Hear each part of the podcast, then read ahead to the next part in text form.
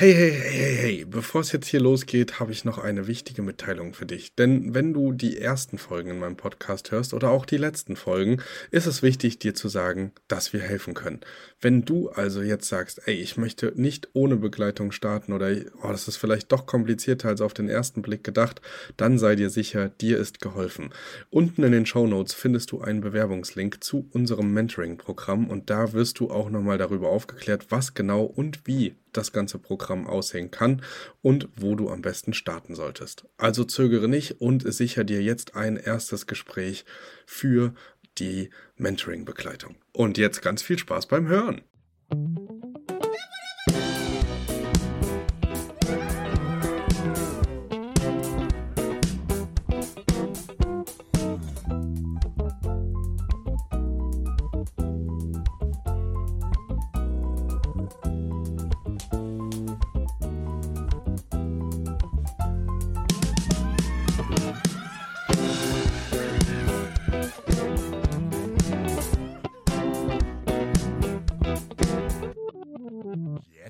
Los.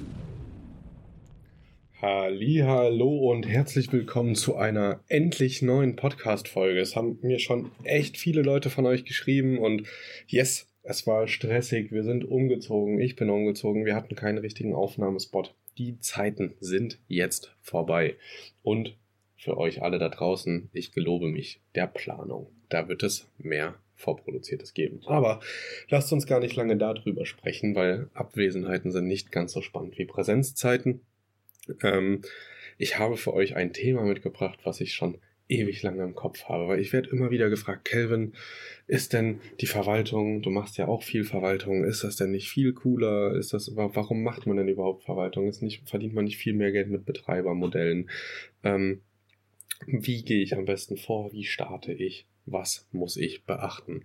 Und deswegen widmen wir uns heute dem Thema der Skalierungsfähigkeit. Ja? Also was ist wann gut für dich? Wie startest du am besten in dieses Business rein? Und warum kann man nicht sagen, das ist per se schlechter?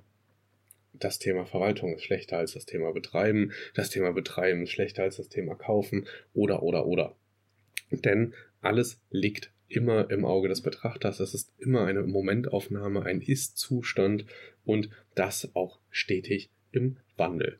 Also, zuerst einmal halten wir fest, ähm, was gibt es denn für Möglichkeiten? Also wir haben die Möglichkeit der Verwaltung Fremdinserate, wir haben die Möglichkeit selbst Objekte anzumieten, zu möblieren und diese weiter zu vermieten und wir haben natürlich im letzten Schritt auch noch die Möglichkeit, ähm, Objekte zu kaufen, diese zu möblieren und dann zu vermieten.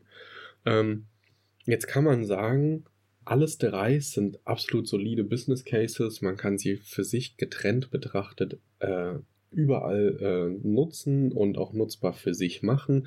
Jetzt ist halt immer nur die Frage, wann was und wieso das statt das andere. Also, ähm, Verwaltung bietet sich immer dann an, wenn du wie ich damals ein bettelarmer Student bist. Nee, aber wenn du einfach nicht ganz so viel Kapital hast, ähm, das Kapital, was du hast, möglichst sinnig dann auch in Wachstum stecken möchtest, aber jetzt erstmal sagst, hey, ich habe genug Zeit, ich habe ähm, nur gerade die Ressourcenknappheit Geld und ich möchte gerne in kürzerer Zeit mehr Geld zur Verfügung haben, um halt beispielsweise mit Betreiberobjekten weiterzumachen. Dann ist Verwaltung natürlich absolut perfekt, weil du brauchst nichts außer Zeit. Du hast kein Geldinvest außer vielleicht Tools. Wenn du aber ordentlich verhandelst, kannst du die Tools auch auf die ähm, Eigentümerseite schieben, indem du ja extra für sie exklusiv äh, die äh, Inserate erstellst und die dann auch nach der gemeinsamen Zusammenarbeit weiter genutzt werden sollen. Da kann man ganz gut verargumentieren, warum der Eigentümer das dann auch selbst bezahlen soll in einer Verwaltung. Wir machen das nicht. Wir bezahlen immer alles aus eigener Tasche, haben aber auch die Exklusivrechte an den Inseraten und verkaufen diese dann quasi in dem Falle einer Weiterleitung oder geben das an Kunden von uns nach unten, ähm, ohne dass wir dann Geld nehmen. Genau, aber das ist eine andere Sache. Also das ist erstmal der Start. Du hast viel Zeit, wenig Geld.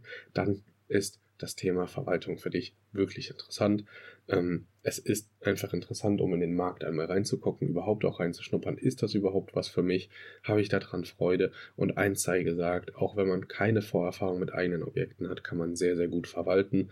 Ähm, Genau, und das Ganze nutzen, um sich nebenbei einfach einen ganz guten Verdienst ähm, reinzupacken, weil je nach Verhandlung, das lernt man dann auch bei mir, aber je nach Verhandlung kann man da wirklich gutes Geld rausschlagen und dieses Geld dann entsprechend auch wieder für andere Themen nutzen. Entweder hat man noch andere Investment Cases oder man sagt, man will auf eine Betreiberwohnung sparen und die Möblierung zahlen, denn das ist nämlich der nächste Schritt.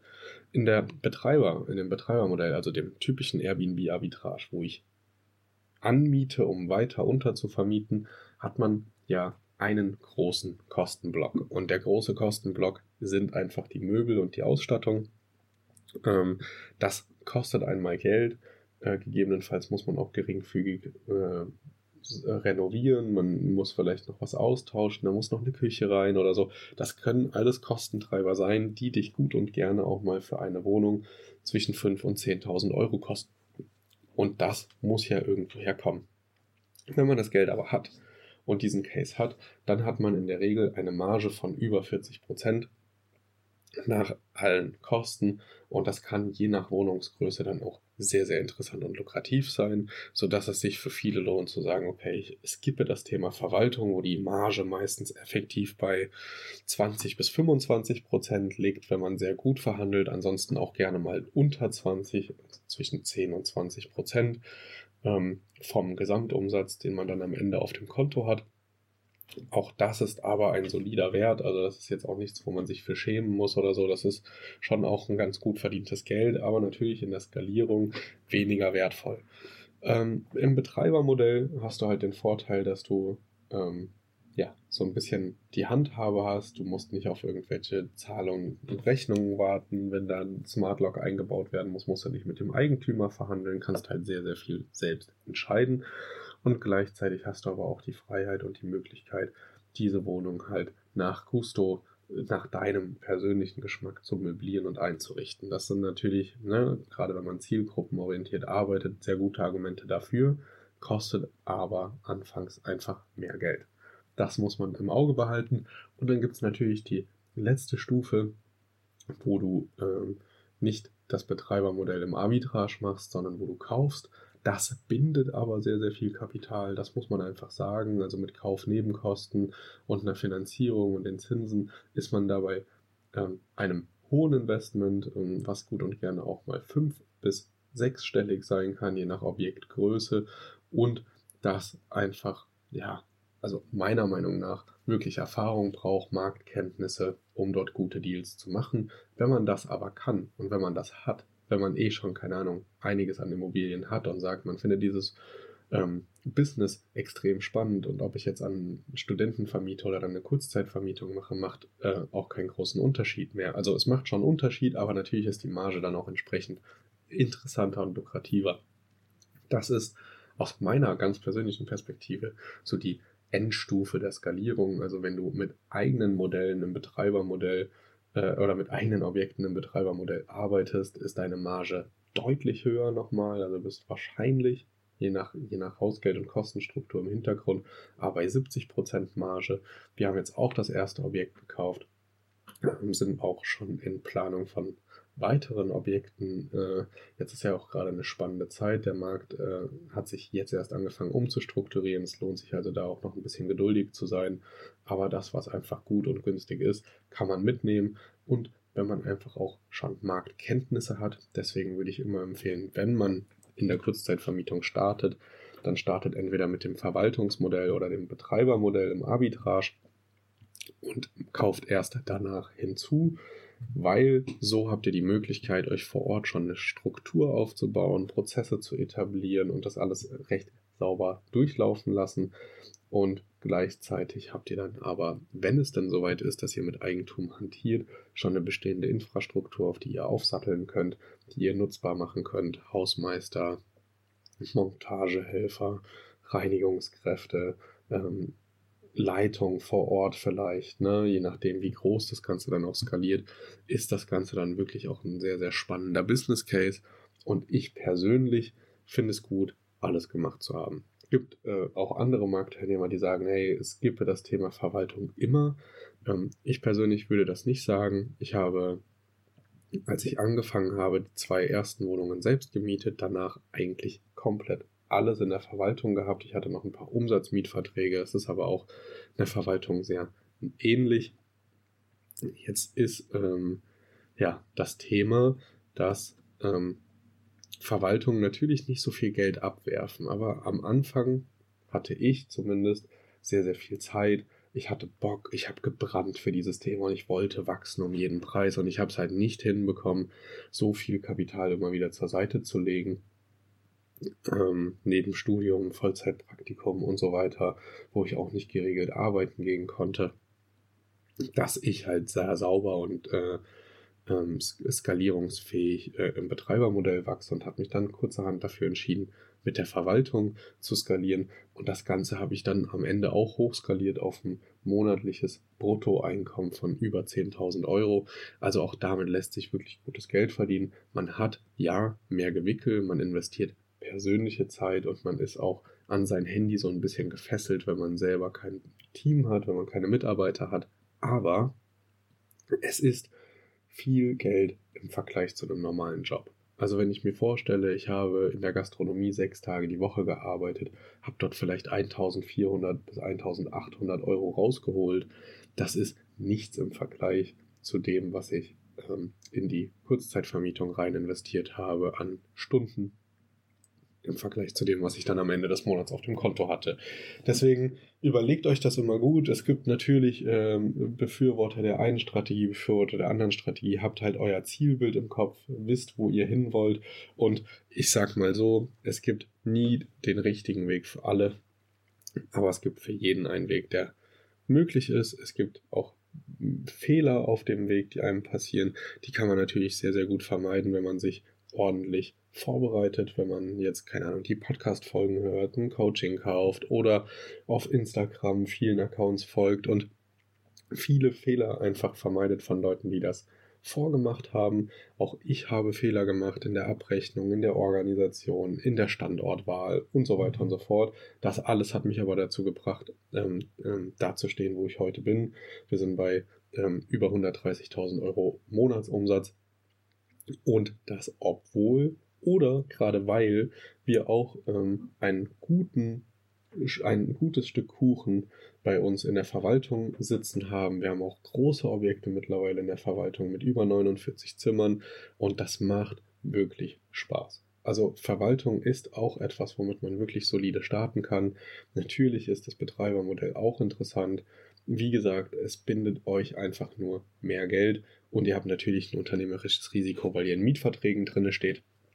Bei der Verwaltung habt ihr keine laufenden Kosten außer Tools eventuell und ihr könnt natürlich auch jederzeit den Vertrag kündigen und seid dann halt aus dem ganzen Thema raus, müsst euch nicht um Möbelverkauf oder sonstige Sachen kümmern oder um einen Nachmieter, der das Ganze genauso übernimmt.